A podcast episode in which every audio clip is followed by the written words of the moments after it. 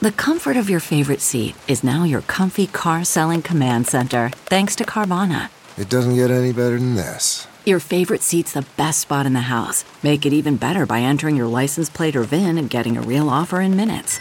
There really is no place like home. And speaking of home, Carvana will pick up your car from yours after you finalize your offer. Visit Carvana.com or download the app and sell your car from your comfy place.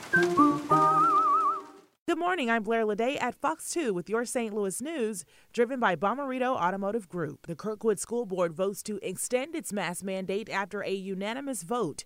The meeting went on virtually because of an alleged threat involving illegal activity surrounding the meeting. The Kirkwood School District is experiencing the highest number of COVID cases since the start of the pandemic. Missouri Attorney General Eric Schmitt added Kirkwood to the list of school districts he's suing to end their mask mandates. He added eight other districts to the lawsuit, including University City and the Special School District. Two St. Louis City police officers are injured in a crash on I 64 westbound near Boyle.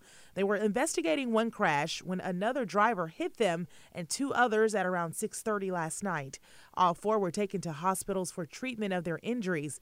Police questioned the driver who caused the crash, but so far no charges have been filed. The highway was closed for about 3 hours. From the Fox 2 Weather Department. Mostly sunny and cold today with highs in the 20s. Very cold temperatures tonight with lows in the single digits, highs in the 20s by the afternoon.